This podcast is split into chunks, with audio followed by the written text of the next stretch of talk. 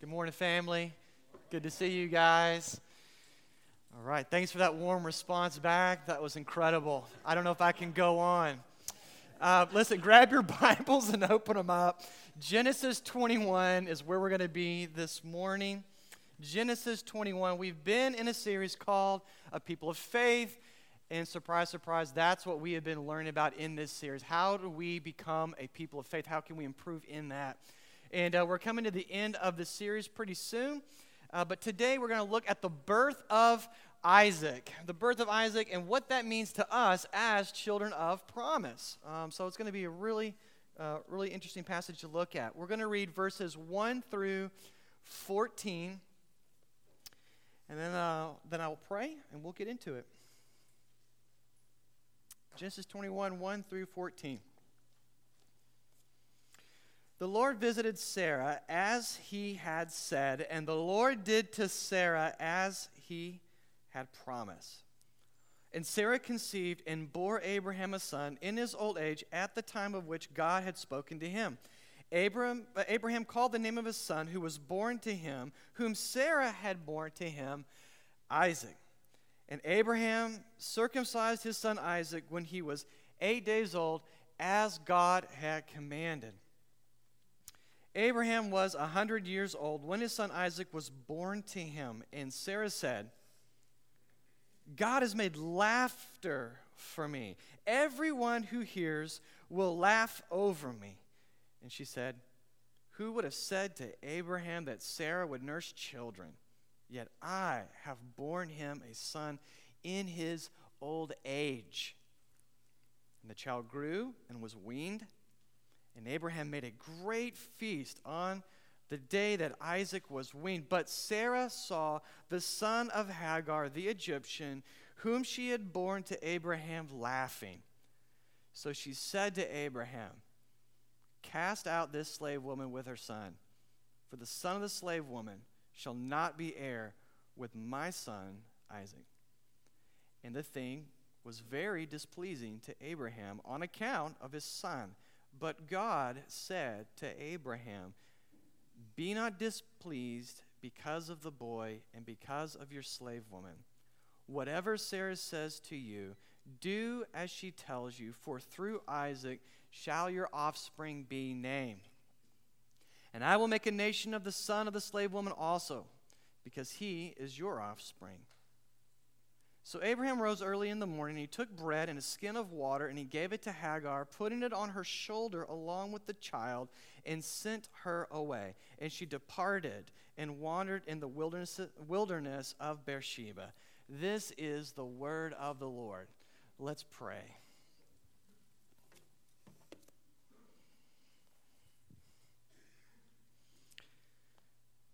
Heavenly Father, we love you so much. We have gathered here today with the purpose of telling you together we love you. Thank you. Thank you for loving us. And Lord, we have just read your word, and I pray that your word now would read us. I pray, God, that you would expose things in our heart and our attitudes, in our life, that we need to see and be brought into the light. And I pray that you would also expose Jesus to us and expose your grace to us, for we need both. We need to hear from you. And I pray that, Lord, the word you prepared for us today, we would receive with open arms and open heart, because you are a good God, worthy of songs. It's in Jesus' name we pray. Amen. Amen. There are some things that just go well together. You know what I'm talking about, Heather? There's just some things, they really go well together, like Oreos and milk. They go good together. Amen. You're going to say amen over Oreos and milk? All right, well, let's see if you keep that up later, all right? Oreos and milk, amen. Salt and pepper, they go really good together. You keep them together on the table, right? Peanut butter and jelly, bacon and anything, okay? It just goes really well together. Vacations and Sunshine, Batman and Robin, the Seahawks and Russell Wilson. They just go well together. Pastor John and a tie. There's just things, they really blend together, okay? Now, on the other hand, there are some other things that should be separated. I mean, there's just some things that are just not really meant to be blended together, like myself and a tie, for an example. I mean, I can make it happen, but that's just not me. Democrats and Republicans during a political cycle. You just don't go together. You got to keep them separated, all right? 2-year-olds and Sharpie markers. Just a parenting tip. It doesn't go, you don't blend those things together, all right? Texting and dodgeball. Think about it. You'll get it on the ride home. That just doesn't go together. Laxatives and sleeping pills. You don't mix those together. You blend any of those things together, and you are going to get into a whirl of trouble, all right? And here's the big idea for Genesis 21. God's redemption won't blend with self-redemption. God's redemption won't blend with self-redemption. Now, there's a couple of reasons I want to talk about why that is, and then what are we supposed to do about that? And the first reason why God's redemption won't blend with self-redemption is because God's redemption is spectacular. God's redemption is spectacular, family. Look at the text, verses 1 and 2, and then we'll drop down to 6 and 7. The Lord visited Sarah as he had said, and the Lord did to Sarah as he had promised. And Sarah conceived and bore Abraham a son in his old age at the time of which God had spoken to him. God kept his promise, how he said to keep his promise, exactly when he said he'd keep his promise, right? And Sarah said, This is the end of this part here. God has made laughter for me. Everyone who hears will laugh over me. And she said, who would have said to Abraham that Sarah would nurse children? I'm thinking, she said that. Right? But she's changed. Yet I have borne him a son in his old age. God's redemption is spectacular because God has done the impossible. Not the difficult. Are you tracking with me? God has done the impossible. He did what could not be done. He has miraculously given Sarah a baby from her own body at 90 years of age. Sarah is redeemed by an act of God from her shame of being childless. This redemption is something that she could not do for herself. I mean, God has like drug this out just to make this point. Emphatically. Either he redeems her from her despair through Isaac, or she dies in a state of disgrace. Disgrace. It sounds different when you say it slower, doesn't it? No wonder she was full of laughter. She's smiling. She's overjoyed. In fact, Isaac means laughter, because that's exactly what he brought to his old mama. Laughter. But this time she's not laughing in disbelief that she would bear a son like she was a few chapters ago. This is a different kind of laughing. She's laughing with uncontrollable joy that God has kept his promise to her and to the whole world. A true son of Abraham has finally been born. He's here. This redemption is not only spectacular because God accomplished the impossible, but because God did the generous. Did you notice he said when he did to Sarah? He did generosity to Sarah. She in no way deserves this gift.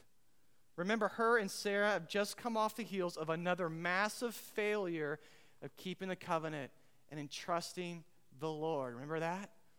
The covenant was a bond in blood between God and Abraham. Each party has conditions. They have stipulations that must be met in that relationship, like all relationships. God says, I will bless you, and you'll be I'll make you a blessing. Right? He says what? And you'll leave your father's house and your kin and your countrymen. I will be your God, and you will be my people. That's covenant language. I'll do this, you do this. And that's how we're going to relate to one another. That's how you're going to be in relationship with me. They've just broken the covenant again. Remember, God shuts all the wombs of the women. And God has Abraham pray for them. And they all can have children, but Sarah. Right after that, boom, I'm going to visit you. They've just broken the covenant again for like, what, 4 or 5? I've lost count. How many times have they broken the covenant? They've been racking them up. God would be totally within his rights to say, look, we had a deal. I kept my vows. You broke your vows. Relationship's over. Now you get the curse of the covenant. That's what we talked about. That's what we agreed. He'd be totally within his rights to do that. But instead, he chooses to graciously bless them. I want you to feel that. He chooses to continue his plan of redemption in them and through their son, Isaac. Who were they? Yet God does this for them. Here's my point. Sarah in no way deserves to be redeemed through Isaac. Though she's had these brief moments where she's trusted God, she has earned nothing. She hasn't earned anything. Her redemption is a gift of grace alone, and she knows it. And that is why she's so overjoyed and overwhelmed to be holding this little baby in her arms. She gets it. She gets it. Here's what makes God's plan of rescue to us so spectacular. Just like Sarah was redeemed by the gift of a son, we are redeemed now through that very same gift. Because through Isaac's lineage comes Jesus. And through Jesus comes all the promises of God to us who believe in him. Look at this verse, John 3:16. Well-known verse, 17, not as well-known, but they go together. For God so loved the world that he gave his only son, that whoever believes in him should not perish but have eternal life. For God did not send his son into the world to condemn the world. For God did not send his son into the world to condemn the world, but in order that the world might be saved through him. I hope those words fall on you fresh as you hear them. Through Christ, we get what Sarah got and more. Like the world. We get all of that and more. The promise of freedom from being enslaved by the things of the world. The promise to forgive all our sins. Not most, not many, all our sins. And that they be remembered no more. Not even brought up in conversation. The promise to bring us into a relationship with our Creator for eternity. And it starts now, and it never stops, even when we die. What is so spectacular about this plan is that Isaac was God giving a son to Abraham and Sarah, which was very generous. But Jesus was God giving his own son to the world. And it was costly. See, that's costly when you give what's of your own. That is spectacular.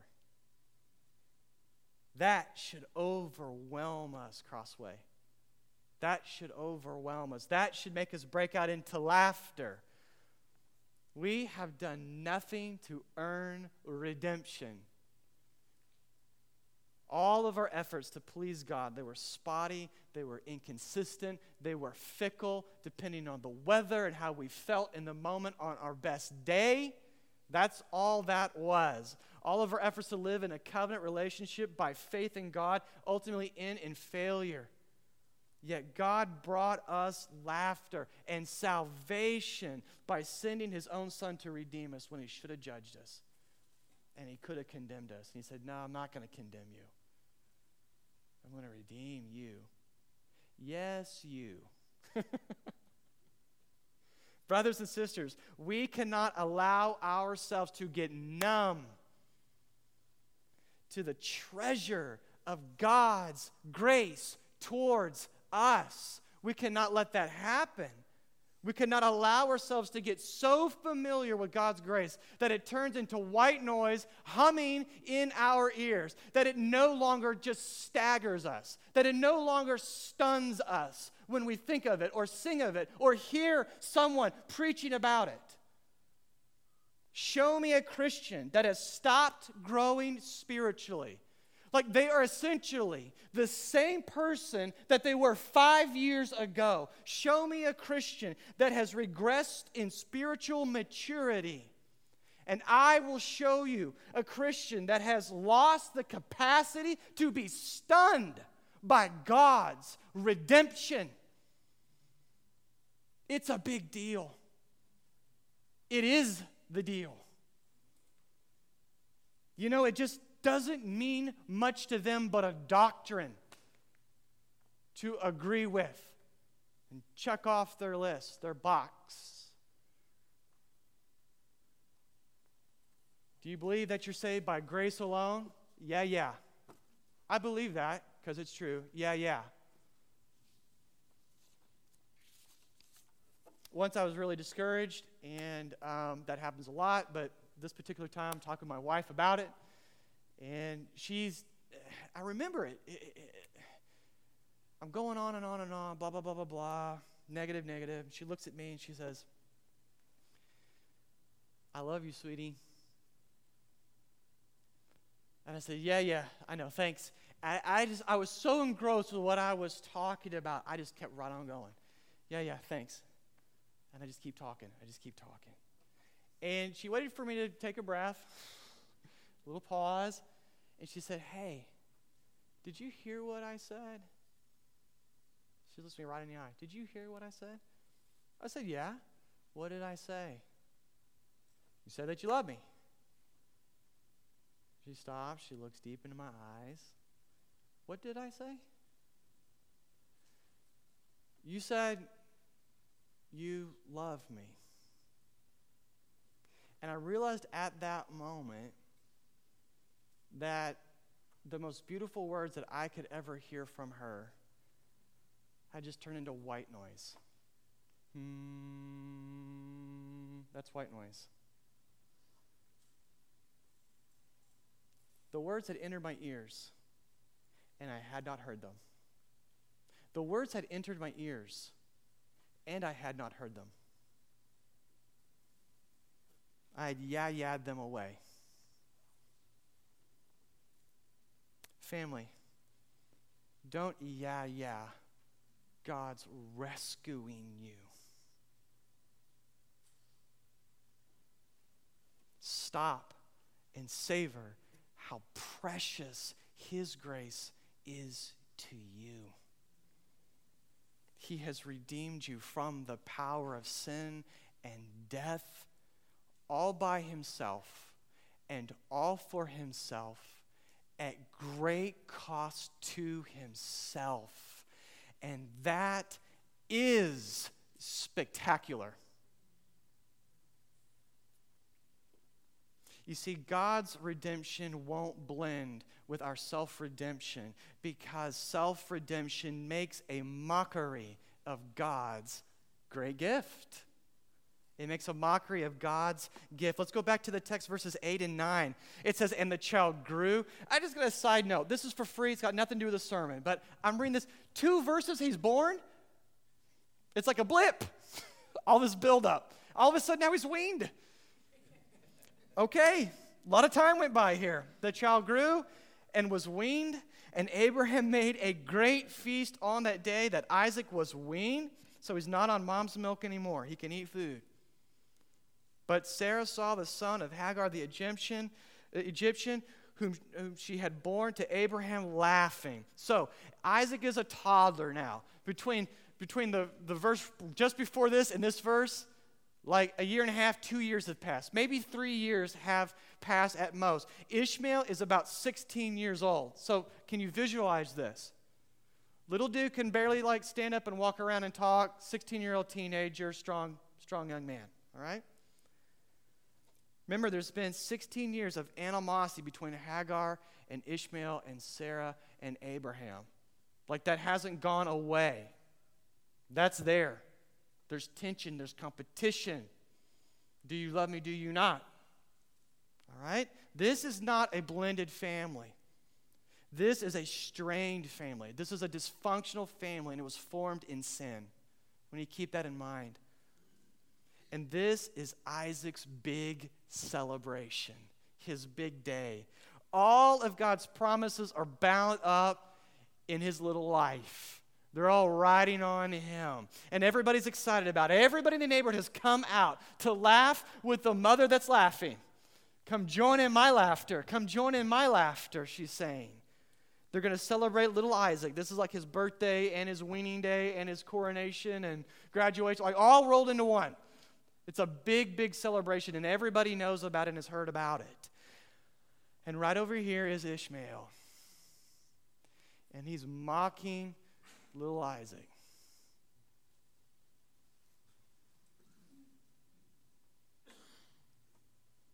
The word translated here, laughing, means mocking. And we don't know exactly what he was doing because the scripture doesn't say. And scholars are kind of, they have different ideas about what this means. Because he's stronger, he could have been showing off. Because, Isaac, he can't walk so good, can't talk so good. Look what I can do, Dad. And he's drawing attention from where it should be over here. He could be teasing him verbally. He could be teasing him physically, as older brothers are wont to do. He's much stronger than little Isaac. But the point is that Isaac is vulnerable to his half-brother, and he is not safe with him in the same room. Ishmael's not looking out for his younger brother. There are shadows of Cain and Abel all over the edges of this from earlier in Genesis, and stretching down the quarters of time. The son who was born by Abraham's effort and the son who was born by God's effort are not going to coexist. They will not blend. We talked about this a few weeks ago, that even though something historical is recorded here, Galatians tells us that something far more significant and spiritual is happening here as well at the same time. So let's go there, Galatians 4:22. For it is written that Abraham had two sons, one by a slave woman and one by a free woman. But the son of the slave was born according what? To the flesh. While the son of the free woman was born through promise. Jump down to 28 here. Now you brothers, like Isaac, are children of promise. He's talking about this passage in Genesis. But just as at that time he was born according to the flesh, persecuted. Well, he intensifies that mocking, doesn't he? Persecuted him who was born according to the Spirit, so also it is now. But what does the scripture say? Cast out the slave woman and her son, for the son of the slave woman shall not inherit with the son of the free woman. Why? Cast them out. Why? They won't blend. They won't go together. And there'll be harmony and be peace and unity. God is revealing to us two fundamental ways. When you strip all the extremities away, there's two fundamental ways to live life. By faith in God or by faith in ourselves. By faith in God or by faith in ourselves. When you boil it down, that's the two fundamental ways to live life. Ishmael was Abraham's self-redemption project. And that is what living by the flesh really is when you boil it down to its essentials. It is believing that ultimately we can and we will redeem ourselves if we work hard enough and long enough. We got this. We can do this. You see, until we really fully embrace the fact that our redemption is both unattainable by our efforts and it is undeserved by our efforts, we will not see how silly our self-redemption projects really are. They're goofy, and we won't notice that. We won't recognize it. Guys, the idea that our moral report card can somehow have the power to force God to redeem our life is silly. The idea that how much of the Bible we have memorized or how well we can control our anger when people upset us or how often we attend church somehow tips the scales in our favor makes a mockery of God's spectacular grace. Because if what you add to God's redemption is what really puts you over the top in His favor, then it's not God who really redeems you. It's you. It's you.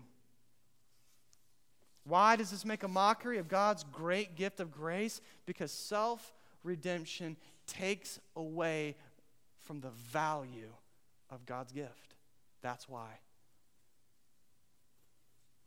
Imagine this. Imagine, just close your mind if it helps, but you have a really great friend. Whoever that friend is, they have a really dear friend that loves you, and they decide to make a beautiful wood cabinet for you. It's a gift from them to you to show them how much that they love you. Because you're such a dear friend, they decide that this wood cabinet has got to be absolutely perfect. It's got to be flawless. And so they decide they're going to spend them extra money. They're going to buy the best materials, the best wood they can find. And they're going to spend hours and hours and days in their little shop. And they're going to make this cabinet for you, sawing it, cutting it, measuring twice, cutting once. It's going to be flawless. And they've stained it, and they've sanded it, and they've polished it, they've lacquered it, it's shine. It looks absolutely gorgeous. Finally, they bring you in to see the gift that they're going to give you, and you look at it and you go, thank you. This is wonderful. Thank you for the gift. And you look over and you grab a piece of their sandpaper and go, I'm just going to add just one little stroke right here. And your friend grabs your hand and says, no, don't do it. It's finished because it's perfect. And you can't add one thing to it without at the same time taking something away from it. By blending our self-redemption projects with God's gift of Christ, by adding our good works to God's perfect gift of Christ, we are actually devaluing God's gift. It is subtraction through addition. Now let that math grab you. That's God's math. It's subtraction through addition. And here's the deal. When we do that long enough, I'm just going to add one. Just one more. When we do that long enough, it erodes our faith in God. And that's the thing that saves us, right? Faith in God and what He's done for us. That's how we are united with that. It erodes our trust in Him because God's promises aren't that precious to us. God's grace isn't that sweet to our hearts because it lacks something. Because we have to trust in ourselves a little bit. So what do we do about this? What's the answer? If God's redemption won't blend with our self-redemption, what's the answer to the problem? I'm glad you asked. We must abandon all hope of self-redemption. Now, that's the best kind of despair you could ever have. Am I right? That's the best kind of despair you could ever have. You must abandon all hope of self-redemption. Let's go back to the text, verse 10. So Sarah said to Abraham, cast out. That's abandon. Cast out this slave woman with her son, for the son of this slave woman shall not be heirs with my son Isaac. There can be no blending of the two in this story. The children of promise and the children of the flesh, they will not coexist. They will not live in harmony with one another. Sarah sees the trajectory that this is on.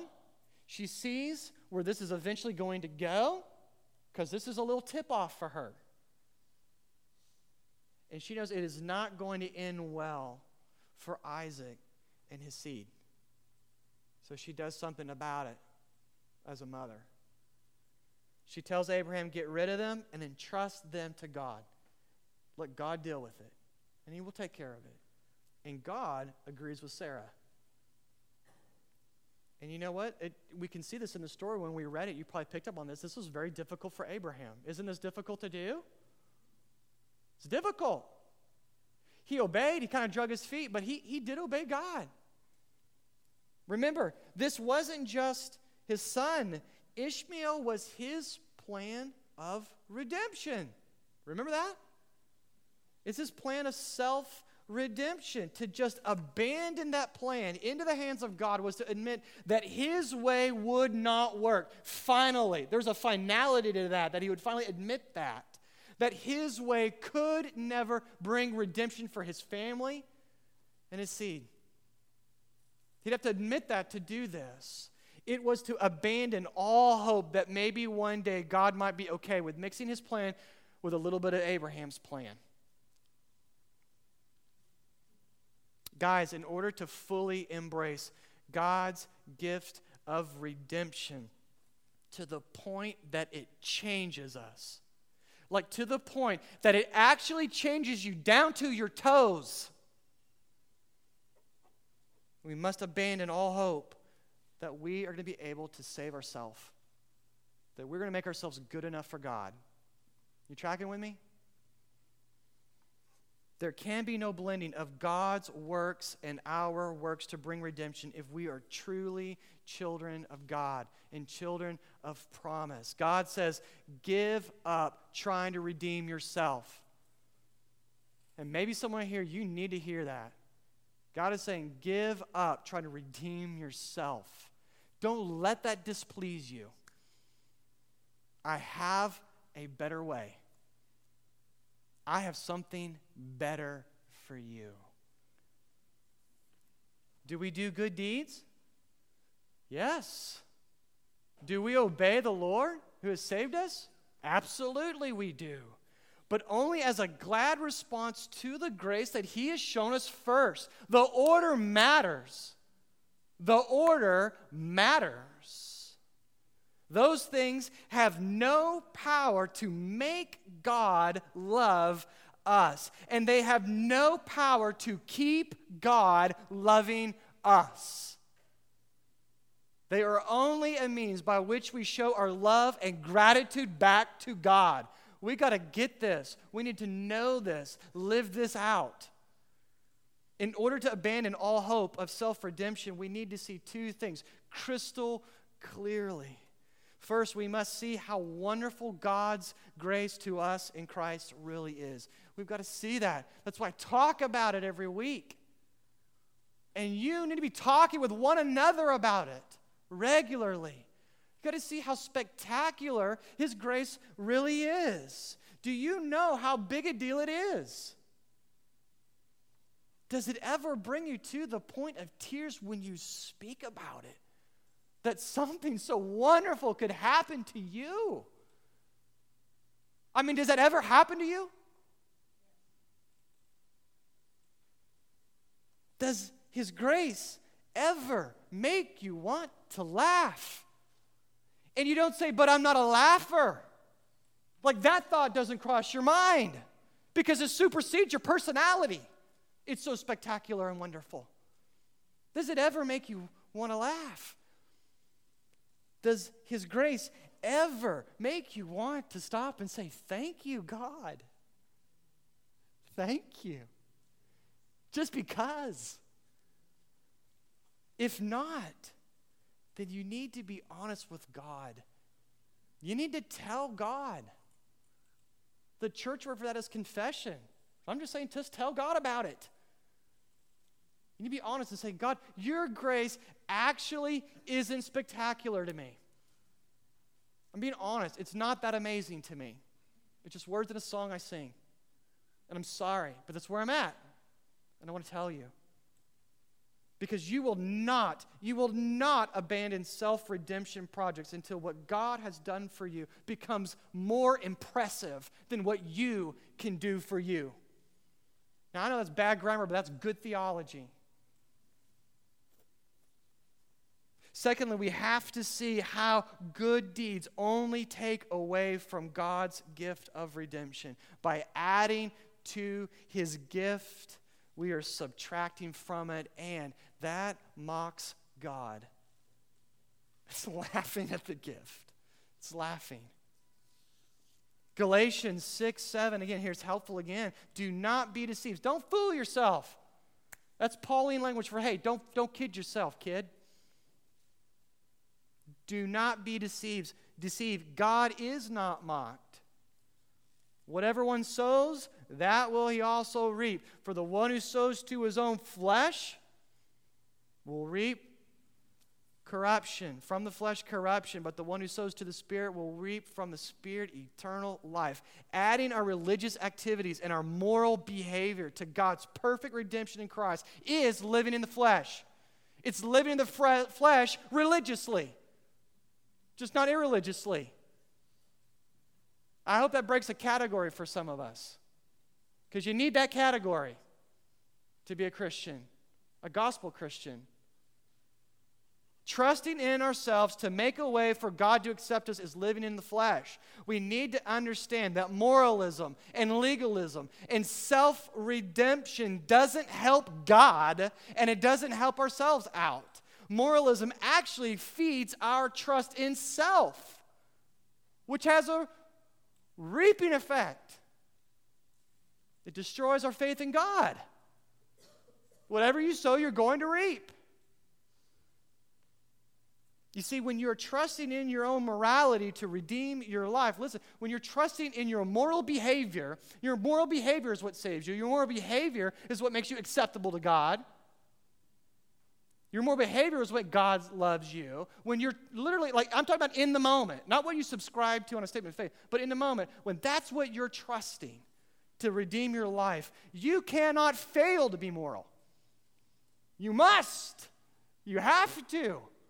Because your redemption's riding on it, right?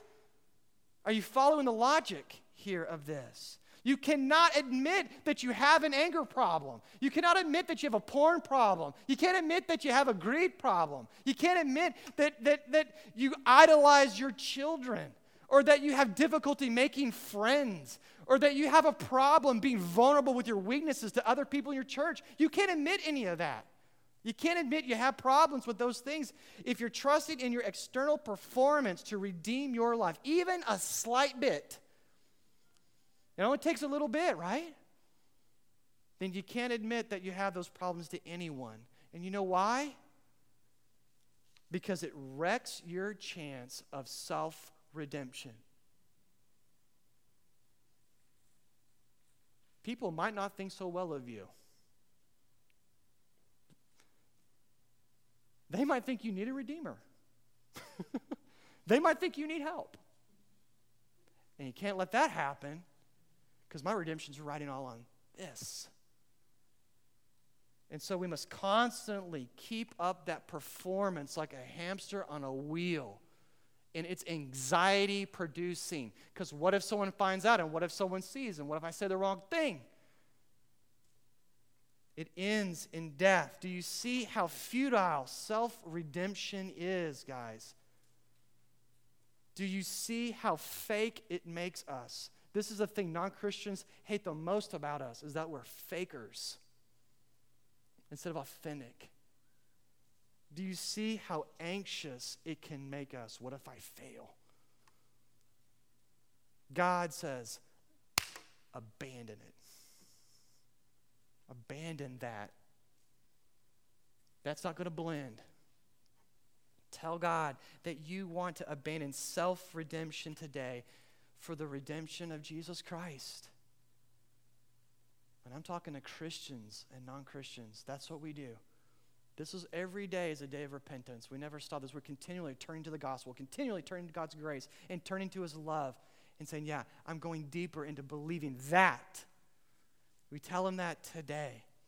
I love you guys. I'm going to pray for you, all right?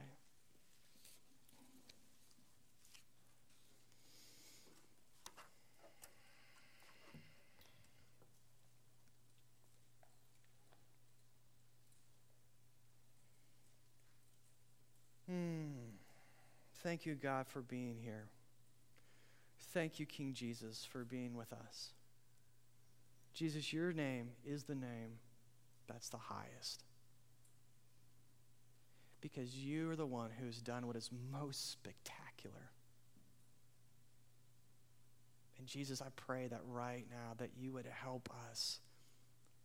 You would help our church put down our hope in self-redemption, that our hope lies in our moral behavior and our religious activities to save us and to bring us into relationship and to keep us in a relationship. I pray that you would help us as a church abandon that radically, and that we would grab hold by faith in Jesus Christ and all that you have done for us.